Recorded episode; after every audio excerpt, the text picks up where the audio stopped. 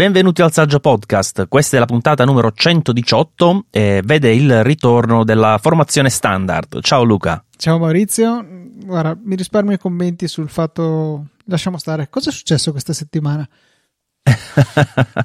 Questa settimana nello specifico non tantissima roba, oddio no, un paio di cose interessanti sì, perché l'annuncio della W W D C mi pare che sia proprio nell'ultima settimana, forse negli ultimi dieci giorni, comunque sì, insomma sì. Adesso è ufficiale, W W D C che inizierà il sette giugno, durerà cinque giorni credo, mi pare, sì, vabbè, una roba del genere, ovviamente tutta quanta in, uh, in streaming, quindi online. E tra le altre cose, Luca, l'altra volta ci pensavo, alla fine per tante persone è stato anche un miglioramento questo, perché eh, ti ricordi un tempo era tutta a pagamento, no? E invece adesso è gratuita e le risorse online vengono caricate subito praticamente, quindi in realtà c'è forse una maggiore, come dire, democraticità dell'evento? Ma forse sì, diciamo che eh, già negli ultimi anni della versione diciamo di persona comunque eh, venivano caricati subito i, i video, le registrazioni dei vari interventi, se non forse addirittura erano in streaming. Adesso su questo ho, ho un attimo il dubbio, ma di sicuro era possibile partecipare eventualmente in leggera differita in maniera gratuita tramite internet. Eh, quello che è cambiato è che è stata data la possibilità, se non erro l'anno scorso era stato tramite una specie di lotteria, eh, per riuscire a sopperire alla, a quella sessione, quelle sessioni in cui si aveva accesso agli ingegneri di Apple e si potevano fare le proprie domande specifiche sullo sviluppo delle app e, e insomma dubbi di questo genere.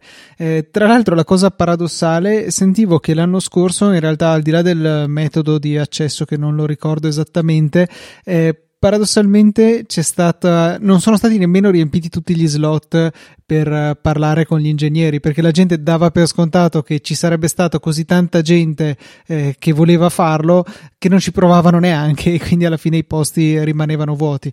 Quello sì, è il, la vera democratizzazione è questo, dare agli ingegneri Apple, dar l'impasto un po' allo sviluppatore qualunque, anche quello che non si può permettere i milleseicento dollari o quanto costava il biglietto per la conferenza conferenza, senza contare il piccolo dettaglio di andare a San José e pagarsi l'albergo, una settimana di vita lì che non è esattamente a buon mercato, seppure un po' meglio di San Francisco.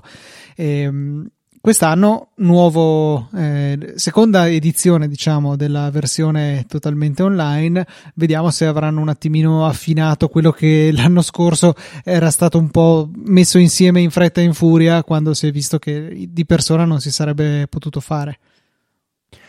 Eh sì, sicuramente hanno fatto anche un po' di esperienza nel mentre con uh, tutti gli altri eventi che sono stati realizzati in diretta, e quindi ci aspettiamo insomma qualche piccolo miglioramento anche da questo punto di vista. W W D C che poi è arrivata con un annuncio abbastanza in anticipo, no? Cioè sono due mesi praticamente di, di anticipo rispetto alla, all'evento, e non so, non, non ricordo, però mi sembra che di solito gli annunci sono un pochino più eh, ravvicinati rispetto alle attività. Mi ha, mi ha un po' stupito questo, eh, questo annuncio così in anticipo, diciamo, tra le altre cose proprio in un periodo in cui si aspettava un altro evento, perché in molti già da marzo dicevano che eh, sarebbe arrivato un evento per gli iPad Pro, poi hanno detto beh, marzo è andato, arriverà ad aprile, invece poi è arrivato questo annuncio da parte di Apple che quindi ha un po' ehm, rotto le uova nel paniere, perché effettivamente chi aspettava un evento iPad Pro probabilmente ormai lo, lo può dimenticare, cioè nel senso che una volta che è arrivato l'annuncio del, del sette giugno, difficile che da qui a quella data ci sia un altro evento intermedio, insomma, no? Uh, avrebbero annunciato prima quello in caso. Ma non so, perché cioè, mentre la W W D C è già qualcosa di tra virgolette scritto, ci aspettiamo che ci sia a giugno, siamo tornati all'inizio di giugno contro il giugno inoltrato che avevamo visto l'anno scorso per, ogni, per ovvi motivi. Eh, Un, un evento di questo genere tra virgolette rimane una sorpresa, quindi secondo me ci potrebbe anche stare che venga annunciato eh, a breve, però insomma più passano le settimane di sicuro più questo diventa improbabile, ma secondo me fino a tutto aprile possono giocarsela.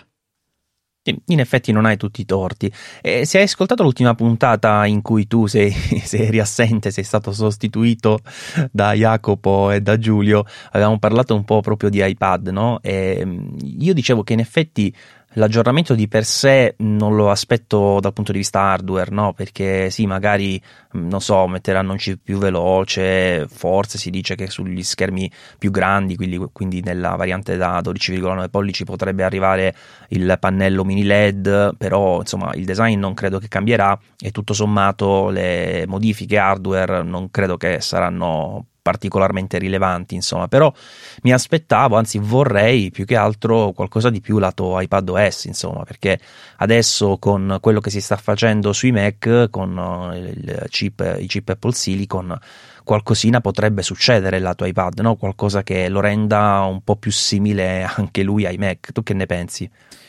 Eh, ho smesso di crederci onestamente a, a questa cosa e forse non hai tutti i torti. L- l'ultimo chiodo sulla bara è, è stato proprio il lancio di, dei prodotti con Apple Silicon. Alla fine, eh, chiaro, il tablet rimane un altro formato di, di computer, però eh, alcuni dei suoi vantaggi, non so, l'autonomia, le, il non scaldare, sono stati... Eh, acquisiti anche dai nuovi MacBook Air, ad esempio, eh, che durano di più di batteria, hanno delle prestazioni superiori e hanno, eh, scusate la franchezza, hanno un sistema operativo vero che ci permette di fare molte più cose.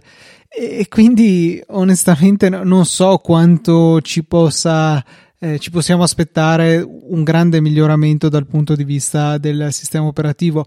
Sarebbe un po' un autogol da parte di Apple fare così, perché comunque l'hanno sempre eh, osannato come il computer del futuro, però quando mi giro dall'altra e vedo un MacBook Air dico: ma chi me lo fa fare? Per quanto io, insisto a dire, sono un grande utilizzatore di iPad, lo, lo adoro, non, non starei senza, se mi si rompesse lo ricomprerei il giorno stesso, al limite il giorno dopo, però è sempre per un utilizzo più rilassato, cioè il mio utilizzo è per guardarmi film, leggermi le notizie e bighellonare un po' su internet.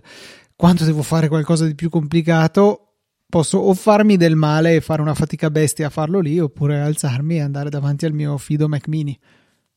Però, però questa cosa che dici, che io trovo molto interessante oltre che intelligente, mi fa anche eh, venire in mente una, una conclusione opposta. Cioè, un tempo l'iPad Pro o l'iPad in generale comunque aveva dei vantaggi interessanti rispetto ai Mac, no? Perché tu dici sono delle macchine che eh, non hanno areazione, la batteria gli dura un sacco, e rispetto ai Mac perfino vanno più veloci per tante attività. Quanta gente ha fatto i vari test, ti ricordi? Guardiamo come si monta un video su iPad, ci metti meno che sull'iMac Pro, per dire. Quindi c'erano tutte queste varie cose che in un certo senso giustificavano eh, anche proprio il senso della, dell'iPad Pro. Pro, no? Perché dice effettivamente è, un, è qualcos'altro, è qualcosa che ha dei vantaggi rispetto ai computer che, che, che segnano una differenza marcata.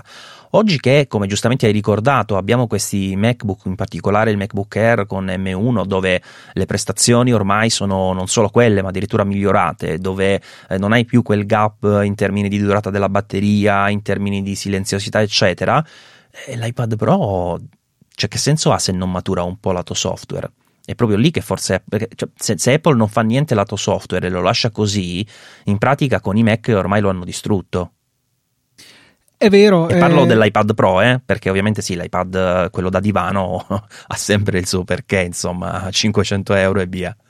Sì, sì, cioè diciamo che rimane a coprire un, un caso d'uso estremamente di nicchia, escluso chi, quelli che lo preferiscono a prescindere, che è legittimo, nulla da dichiarare a riguardo, ma a parte l'artista o colui il quale riesce a sfruttare quello che ancora li distingue totalmente, cioè rispetto ai Mac hanno un form factor diverso, come dicevo prima, hanno l'Apple Pencil e, e quindi sono in qualche maniera più indicati per un'interazione tattile e diretta con i nostri contenuti. eh, Nelle altre situazioni sono, sono viceversa in debito o in, in inferiorità, ecco, ri, rispetto al Mac. E quindi sì, cioè o si buttano a capofitto nell'unica nicchia dove già sono superiori, oppure cercano di fare il passettino avanti. Però ripeto, il mio dubbio è chi è veramente interessato a questo passettino avanti quando, guardando di là, c'è già qualcosa di pronto, di noto e, e che funziona bene? Non lo so, questa è il mio vero, la mia vera perplessità.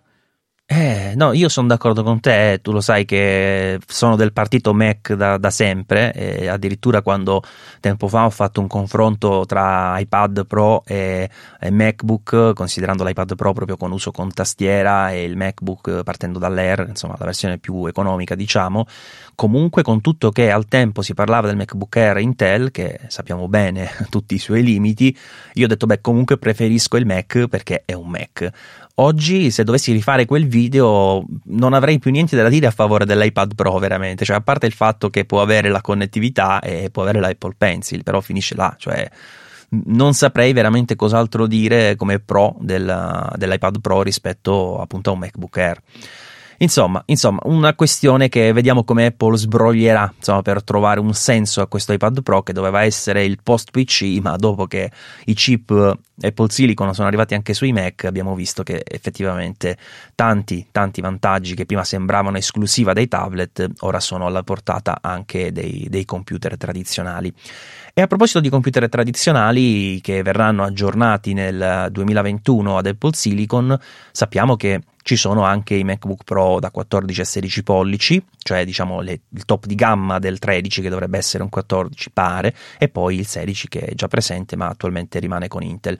E questi si dice che dovrebbero arrivare a novembre, ci può anche stare perché comunque ancora quelli attuali con M uno stanno andando benone ed è facile che insomma Apple voglia dedicare un primo spot eh, proprio durante la W W D C, magari mi sono incartato W W D C eh, a, non ai Mac Pro ma agli iMac iMac che invece sono attesi da tantissimo tempo. Già l'anno scorso si diceva che doveva arrivare l'iMac da ventitré pollici, poi non si è capito come, non si è capito cosa, insomma li aspettiamo almeno in teoria per questa W W D C. E dicevo il modello piccolo dovrebbe passare a ventitré pollici, solo che oggi è uscito questo leak di LoveToDream che poi riflettevo oggi, Luca, sul fatto che questo LoveToDream effettivamente non è molto noto, cioè se tu parli a una persona che sì è interessata un po' al mondo Apple ma non lo segue veramente da vicino, Mark Gurman lo conosce sicuro. Lo, LoveToDream dice ma che è sta roba? In effetti non è un nome così noto, eppure secondo Apple Track c'è uno storico di successi, diciamo di previsioni indovinate, che che è allo zero virgola uno per cento di differenza rispetto a Mark Gurman, quindi praticamente sono lì lì, insomma. Sarebbe interessante vedere anche il numero di previsioni perché Gurman ne ha sempre una, LoveToDream un po' meno, da, appunto ne è testimone il fatto che in pochi hanno in mente questo nome e mi ci metto anch'io tra quelli che non ce l'avevano in mente. Vero, vero, però alla fine la percentuale rimane interessante nel momento in cui poi arriva questo rumor da parte sua e tu sai che il novanta per cento grosso modo di, di, di, di previsioni indovinate è, è tanto, insomma non è sicuramente poco. E lui ci dice che non soltanto l'iMac piccolo diciamo crescerà ma anche quello grande, quello che attualmente è da ventisette pollici. E oggi ho pubblicato un video in cui mi interrogavo un po' sulle diagonali possibili, su come potrebbe crescere questo ventisette pollici. E in effetti non è, non è una roba tanto semplice, perché possibilità ce ne sono, per carità, sopra ventisette c'è un mondo, ma ovviamente Apple non potrà completamente iscrivere il target di prezzo della, dell'iMac, che se non erro la, la versione base parte da poco sopra i duemila euro, e quindi per esempio un sei K trentadue pollici tipo quello del Pro Display X D R è impensabile, insomma, no? Cioè, già quello costa da solo il doppio se non il triplo praticamente, quindi difficile che abbia quelle caratteristiche. Poi certo quello è particolare per il discorso della sua retroilluminazione, del sistema di areazione eccetera, quindi si possono teoricamente fare dei pannelli sei K trentadue pollici che costino meno, però arrivare a pensare di metterli all'interno di un computer che è appunto un all-in-one e quindi c'ha tutta la roba dentro e mantiene un prezzo di poco superiore ai duemila euro per la, la parte diciamo entry level, mi pare difficile. Che ne pensi?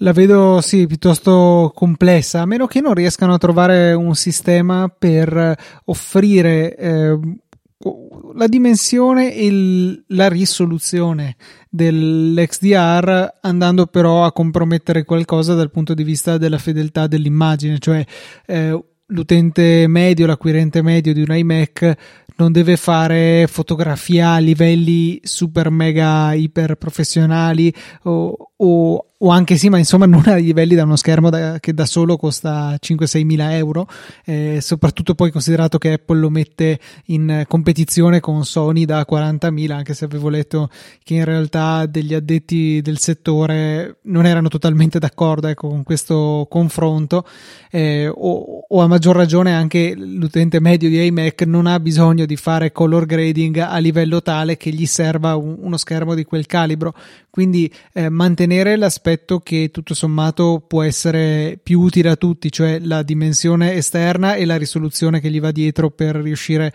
a garantire la densità che Apple pretende dai suoi schermi. Eh, Questo potrebbe essere interessante, magari lasciando sul tavolo qualcosina di acca di erre, per esempio potrebbe essere per niente acca di erre, potrebbe essere un compromesso accettabile.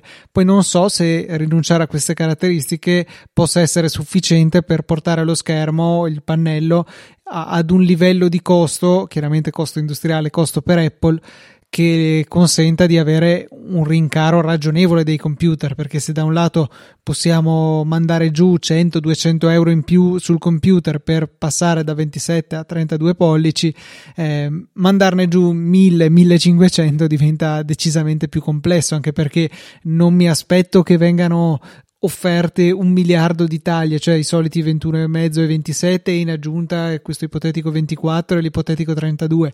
Andrebbero sostituiti, le, le dimensioni di schermo mi aspetto che rimangano due, e, e quindi prendere un top di gamma che rincara di millecinquecento euro eh, mi sembra difficile da far mandare giù, anche se in realtà, se non erro, quando si è passati dal Mac Pro eh, grattugia al cestino e poi a, a quello attuale, ogni volta più o meno i rincari sono stati di quell'entità lì. Con il Mac Pro cilindro no, non tanto, ma più che altro quello che non mi torna in, nel discorso che dici tu è che teoricamente sì, lo posso capire, ma praticamente passare da uno schermo che tutto sommato con lo stand costa più di seimila euro, la base, senza considerare quello con nanotexture che parte da seimilaseicento euro senza piedistallo, e quanto, cioè, quante cose gli puoi togliere per arrivare a costare, non so, più o meno ottocento euro il componente schermo in un computer che comunque appunto è un computer, quindi ha tutto il resto delle cose. Mi sembra difficile, cioè mi sembra difficile che ci sia tutto questo margine di riduzione sul prodotto tale da eh, renderlo insomma capace di essere inserito all'interno di, di, di un iMac. Infatti io avevo più che altro ipotizzato una dimensione intermedia, perché effettivamente oltre ad aver senso pure per creare, diciamo, uno stacco tra la linea professionale e una linea, chiamiamola consumer, eh, avrebbe senso anche proprio perché con quei, sembra poco, ma quei due pollici in meno ti consentono di ragionare su altri, su altri costi. Poi potrebbero essere non soltanto i due pollici, ma anche una risoluzione inferiore, perché a quel punto ci starebbe anche una risoluzione di cinque K, perché eh, ho fatto i calcoli, si scenderebbe dai duecentosedici ppi a centonovanta e qualcosa, insomma non si perderebbe tanto con cinque K, e volendo volendo, siccome Apple non è non è nuova a risoluzioni bizzarre, ci starebbe anche un cinque virgola cinque K eh, che porterebbe la risoluzione a duecentoventi ppi, quindi sarebbe proprio in linea a quelle, a quelle di tutti gli altri modelli. E ci sarebbe perché? Perché tra l'altro non è una risoluzione presa random, ma è una risoluzione che nasce se tu prendi eh, la risoluzione che viene mostrata attualmente tra quelle scalate verso l'alto nel, nell'iMac da ventisette pollici, eh, che è di tremila e qualcosa per uh, duemila eh, rotti, adesso non, non me la ricordo, che non ce l'ho davanti quel computer, però se lo moltiplichi per due, la risoluzione che è superiore alla duemilacinquecentosessanta per millequattrocentoquaranta che ti dà la cinque K, io ho duemilaottocentottanta per milleseicento venti, esatto. Può essere? Esatto, esatto, questo qui, se lo moltiplichi per due arrivi grosso modo a un cinque virgola cinque K che ti porterebbe ad una, ad una risoluzione comunque eh, abbastanza valida dal punto di vista della, della resa, insomma, e, e potrebbe starci, secondo me. Tra l'altro giurerei che ce ne fosse una terza ancora più, cioè due scalini sopra quella nativa, in realtà adesso ce n'è solo una almeno sul mio Mac Mini con l'L G cinque K, curiosa questa no. cosa. Eh, sì, ce n'è un'altra, sono due scalini sul, sul mio iMac ventisette pollici, sono due gli scalini, credo che sia per limiti della scheda grafica. Può essere, può essere, sì, comunque non c'è mai usato nulla di più de- de- della risoluzione nativa, anche perché sennò diventa tutto troppo piccolo. Infatti, infatti. Vabbè, insomma, speriamo, vediamo cosa, cosa arriverà. Eh, comunque deve arrivare per la W W D C qualcosa lato hardware sicuro, perché sì, è un evento software, ma con tutti i rilasci che devono uscire, i rilasci che devono uscire, bellissimo, eh, che devono uscire quest'anno a marchio Apple, lato computer, di sicuro qualcosa deve arrivare anche lì. Poi ci sono un sacco di accessori, Luca, di, di cui si parla, sti, sti famosi AirTag. A proposito di AirTag, io ti volevo chiedere una, una cosa, no? Tu non so se hai visto un po' come funzionano questi, questi aggeggi per il, la localizzazione dei, di tutto, cioè che secondo loro li metti sul cane, sul bambino, sul portafogli, dovunque. Ne hai mai usato uno, tipo i Tile o roba simile? No, non li ho mai usati. Eh, l'unica cosa che riconosco è che quelli di Apple hanno potenzialmente un una marcia in più per essere veramente utili, perché la funzione, cioè la questione fondamentale è che è necessario che ci siano persone attorno a dov'è l'oggetto disperso che abbiano installata l'applicazione Tile, l'applicazione concorrente di Tile. Quando il, il produttore di questi tag, di questi portachiavi diventa Apple, non serve nessuna applicazione, basta un utente con un iPhone in tasca, e questo è veramente la, la differenza tra il giorno e la notte. È, è madornale il fatto che chiunque possa contribuire senza, eh, senza saperlo, senza dover fare niente di attivo, e automaticamente sono un'enormità. Allora aspetta, però ti fermo, ti fermo perché prima di tutto secondo me questa cosa la devi spiegare meglio a chi ci sta ascoltando, perché hai fatto un salto logico che magari alcuni non sanno. Corretto. Allora, cosa fanno questi aggeggi? Questi aggeggi urlano: ciao, io sono il portachiavi numero uno due tre quattro cinque, e i nostri eh, telefoni con installata l'applicazione del produttore sentono in Bluetooth Low Energy il questo messaggio, dicono: ah, sono proprio vicino al tag uno due tre quattro cinque. Eh, magari, non lo so, ogni tanto gli viene data una lista di tag che sono ricercati perché in stato perso, oppure ogni tot il telefono manda la localizzazione di tutti i tag che ha sentito. Non so quale di questi due metodi sia quello in uso. Quello che è importante è che il ehm, deve esserci un'app del produttore in esecuzione sul telefono. È evidente. Quindi... Perdonami se aggiungo una cosa, perché dico, la cosa che secondo me non è, non è chiarissima in quello che stai dicendo è che in pratica questo, questo discorso funziona anche con dispositivi che non sono il tuo, cioè tu, è, il, tu hai il tuo sì. tag, eh, il tuo AirTag, te lo dimentichi in un posto dove tu non vai più. I dispositivi normali, bene o male, sono vincolati al fatto dell'ultima posizione geografica, tranne il fatto che tramite eh, la stessa applicazione del produttore, l'esempio di, di Tile, quello che stiamo facendo, può un altro dispositivo vedere comunque che c'è un prodotto lì vicino e perlomeno segnalare ai server dove sta. Quindi questa cosa che tu stai spiegando è che effettivamente tutti quanti i possessori di iPhone teoricamente possono diventare eh, dei segnalatori, insomma, no? Esatto, esatto. Proprio per questo, questa sorta di rete creata da tutti i possessori di iPhone nei confronti di tutti i Tile, gli AirTag di tutti, rispetto a tutti i possessori di Tile con l'applicazione installata del marchio di quello che è lì in quel momento. Cioè la probabilità di eh, avere qualcuno che effettivamente possa contribuire a farti trovare il tuo oggettino è enormemente inferiore nel caso di una marca qualsiasi rispetto a Apple con tutti gli utenti di iPhone. Cioè magari a San Francisco, quando Tile era al massimo della, eh, della sua popolarità, o nella, in qualsiasi altro posto della Silicon Valley dove c'è pieno di nerd che amano queste cose, c'era anche una qualche possibilità. Eh, in qualche paesino disperso, in qualche valle dell'Italia, direi che la probabilità di ritrovare il tuo portachiavi era nulla. No, ma anche qui, eh, cioè anche qui a Catanzaro, se dovessi perdere io un prodotto con Tile, la voglio aspettare che qualcuno c'ha l'app e ci passi vicino, cioè, penso proprio che sia impossibile. Allora, in effetti questa cosa che hai detto tu e che io avevo completamente dimenticato è una cosa molto importante, perché tutti i dispositivi del genere che io ho provato finora onestamente li ho sempre trovati molto molto sciocchi, perché non avendo, che ne so, cinque G o comunque nessun sistema di informatico tale per, eh, per cui ti può pingare insomma la sua posizione eh, in autonomia, in pratica appena tu ti allontani, ciao, cioè, ti ricordi dove è stata l'ultima volta che l'hai vista e poi chi, chi si è visto si è visto, insomma. Eh, in realtà questa cosa che tu hai detto, e che ribadisco me l'ero completamente dimenticata, è una genialata che può rendere AirTag molto molto più efficace rispetto ai diretti concorrenti. Questo, questo sì, è l'unica ragione per cui secondo me è un dispositivo che ha senso che faccia Apple, che tra l'altro ha già reso disponibili, eh, malgrado non abbia ancora annunciato questo prodotto, delle A P I per fare più o meno la stessa cosa, o, o più che A P I forse delle specifiche, perché questo segnale in Bluetooth Low Energy possono emetterlo anche i Tile della situazione, prevenendo tutte le accuse di un tentativo di sfruttare il proprio monopolio, eccetera eccetera. Ovviamente sarà tutto cifrato, anonimizzato, eccetera eccetera, no? Sì, penso che sia alla fine una tecnologia molto simile a quella usata per Immuni e app simili, al di là del, del buco nell'acqua che è stato il tracciamento in Italia, però la tecnologia è, è sicuramente valida.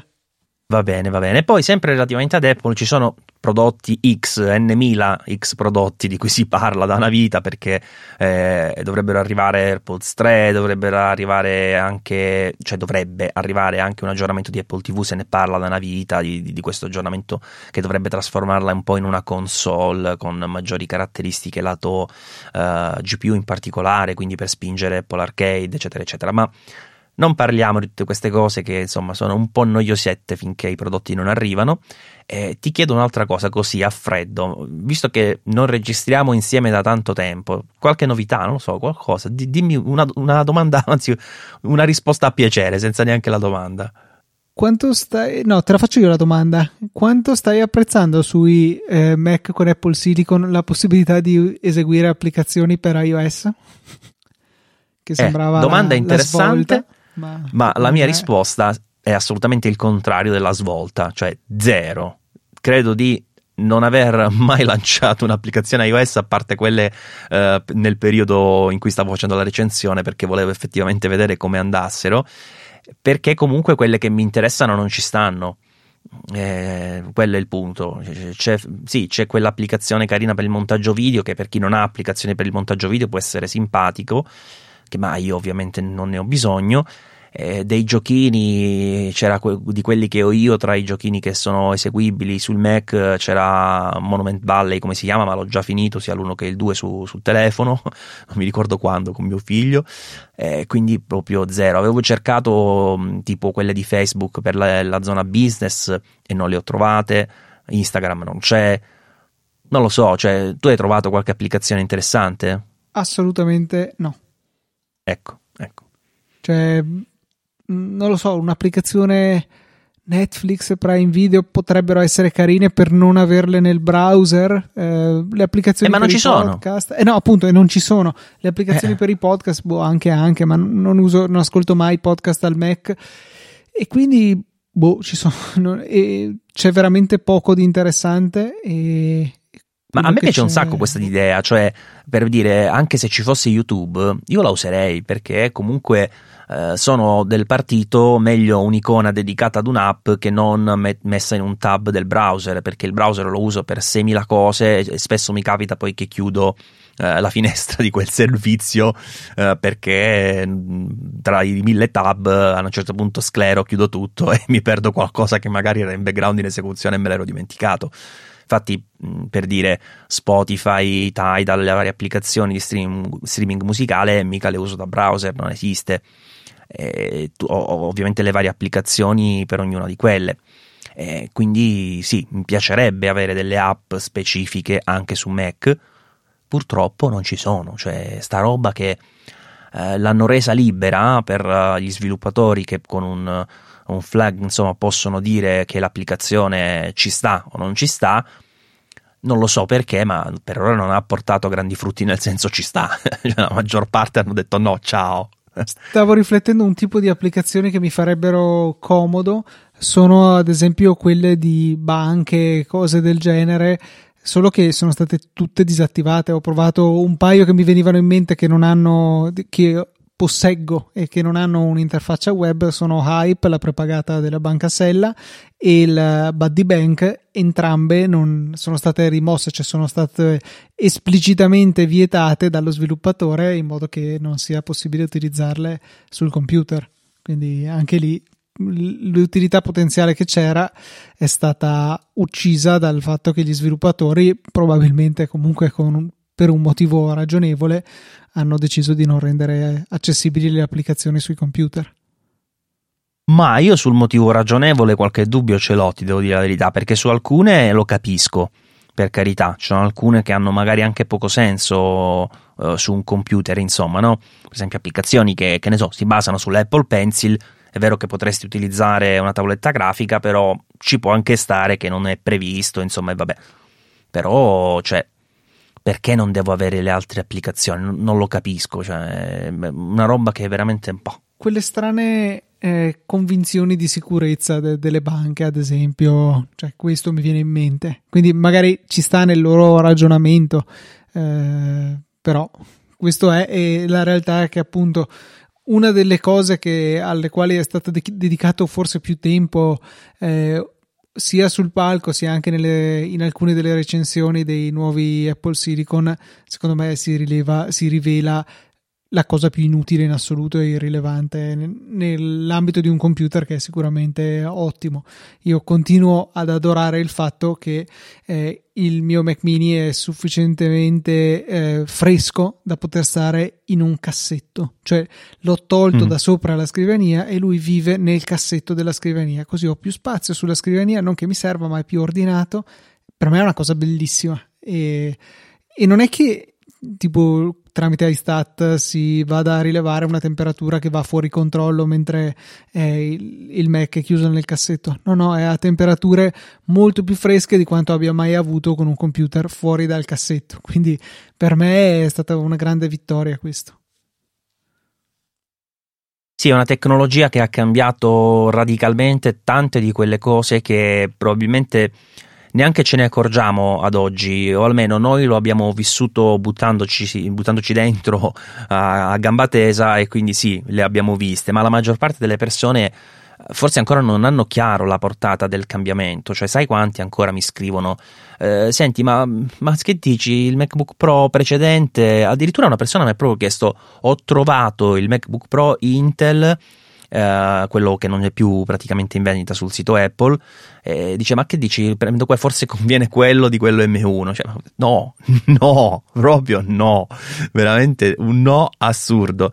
E tra le altre cose sto notando che sempre di più anche dei siti, o comunque anche i famosi youtuber, insomma, che eh, parlano di tecnologia, recensiscono computer eccetera, avendo provato questi Mac con M uno e in particolare i portatili, sono arrivati chiaramente a dire: allora, se hai circa millecinquecento euro da spendere, comprati questo, punto. Cioè, è inutile, è inutile veramente, perché a meno che non hai necessità del computer eh, tipo quello da gaming, eh, super carrozzato per stare attaccato alla corrente dalla mattina alla sera, eh, però per dire riesco a giocarci, ma per tutto il resto della produttività queste macchine hanno proprio riscritto completamente le regole. Cioè, io quando uso il MacBook Air ancora oggi mi stupisco, perché avevi, non so se ti è capitata questa cosa, ma mentalmente, no, arrivi ad un punto per cui associ l'idea che il rumore della ventola significa che il computer sta facendo, cioè tipo guarda guarda sto facendo una roba, una roba impegnativa.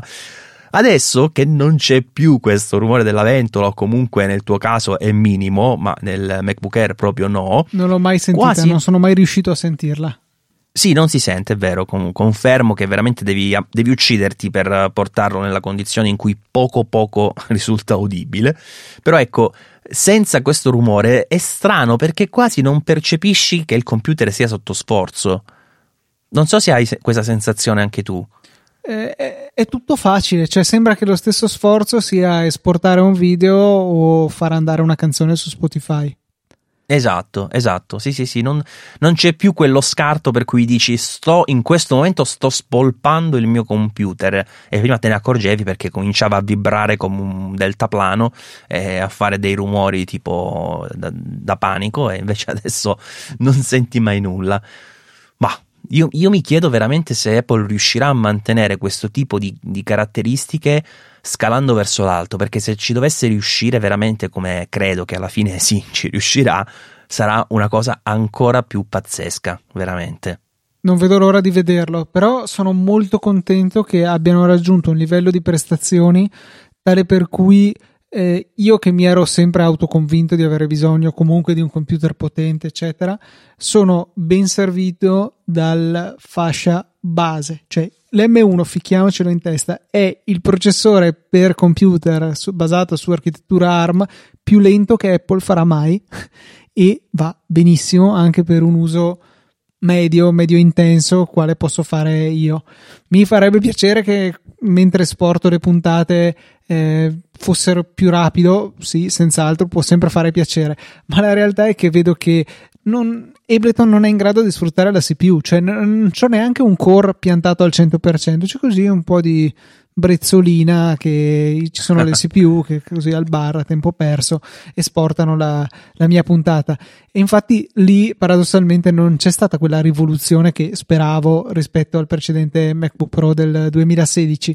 eh, Però lì è proprio una limitazione del software più che non dell'hardware. Eh, ma non è che de- deve essere ancora ottimizzato, magari? Sì, di sicuro, non, cioè di sicuro. Sono abbastanza certo che non sia eh, per Apple Silicon. Sto andando a guardare in questo momento C P U Intel, confermo, quindi va con Rosetta.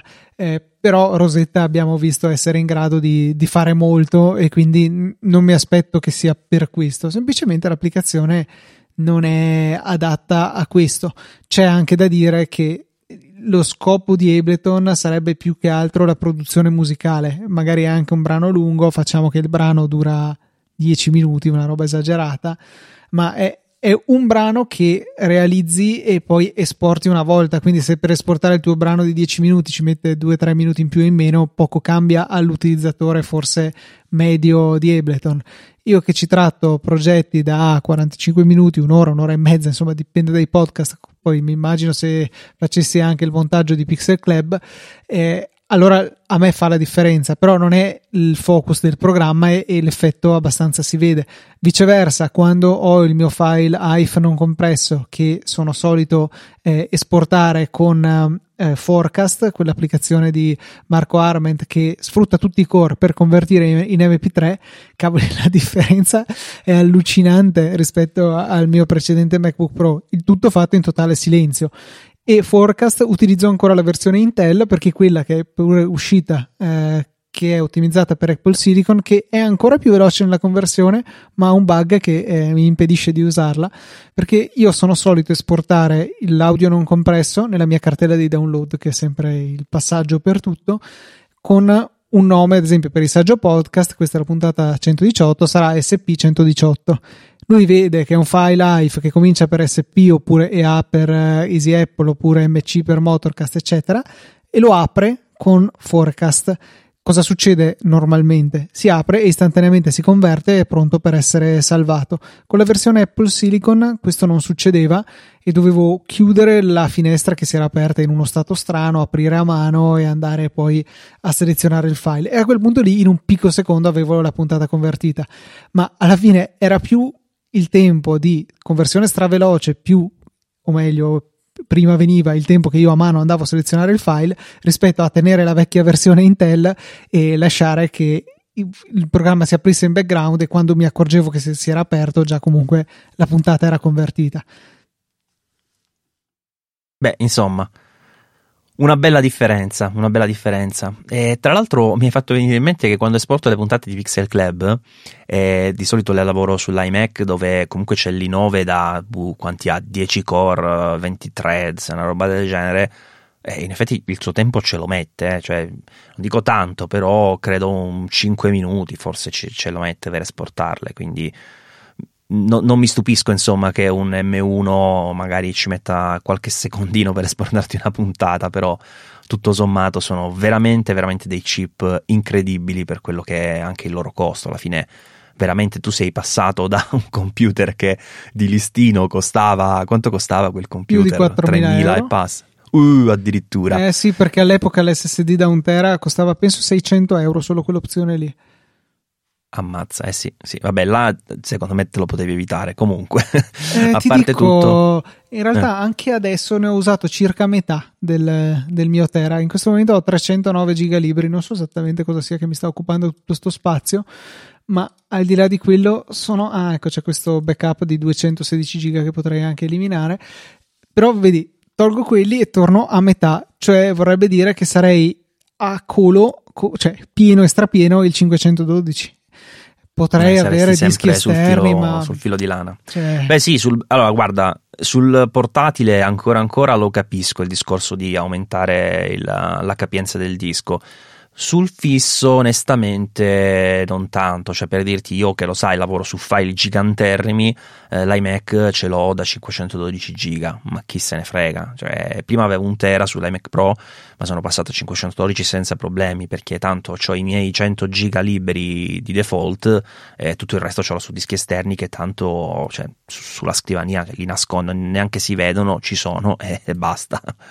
Sì, sì, è che diciamo che a me non fa impazzire l'idea di avere un miliardo di cose collegate al computer, non perché ho, ho paranoie che il computer si rallenti o idiozie del genere, semplicemente non mi piace troppo casino, cioè dove posso ridurre il mio setup sono contento, e, e cioè piuttosto vedrei meglio, invece del disco esterno, avere magari un NAS fuori dai piedi dove, se anche occupa spazio, ci sono tante cose, non le vedo, non, eh, non ce le ho, anche se è chiaro che non è lo stesso caso d'uso rispetto a un disco. Per esempio io la cosa che dovrei spostare su un disco esterno sarebbe la libreria di foto, quello è, è sicuramente forse un terzo dello spazio che ho occupato sul computer, però boh, cioè alla fine è comodo e E mi compro questa comodità cosciente del fatto che la sto strapagando. Voglio dire, è un po' come comprarsi i sedili in pelle della macchina, ti piacciono, sei cosciente che non servono basta. a niente, però sì, è sì, un sì. lusso che ti concedi. Comunque sei passato da un computer di oltre quattromila euro a uno di ottocento euro praticamente, no vabbè, c'è no, il tera di esse esse di anche lì, quindi eh, ti è sì, salito penso... di prezzo pure lui. Sì, sì, cioè penso che di listino sia un millecinquecento, comunque ho fatto un quasi diviso tre di costo. Che insomma, tanta roba. Vabbè, Luca, direi che per questa prima puntata, dopo il rientro della non dirlo, storica Maurizio, formazione, perché poi è sempre, cioè la nostra è sempre la prima puntata dopo il rientro, cioè ogni puntata è così, quindi auguriamo una buona Pasqua passata e, e una buona primavera. Ci può stare, ci può stare, e speriamo di ritornare presto qui ai microfoni del Saggio Podcast. Vi ricordiamo ovviamente che sono molto molto gradite le recensioni, se vi va di lasciarne una su Apple Podcast, eh, ricordate di scrivere anche qualcosa, non solo le stelline, perché altrimenti non vediamo il vostro nome, e poi ci potete anche scrivere. Luca, com'è l'indirizzo? saggio podcast chiocciola easy podcast punto it. Ecco, vabbè, era troppo facile per ricordarmelo, ho avuto un vuoto mentale e eh, basta, direi. Direi di sì, e quindi ci sentiamo presto. Un saluto da Luca. E da Maurizio, ciao.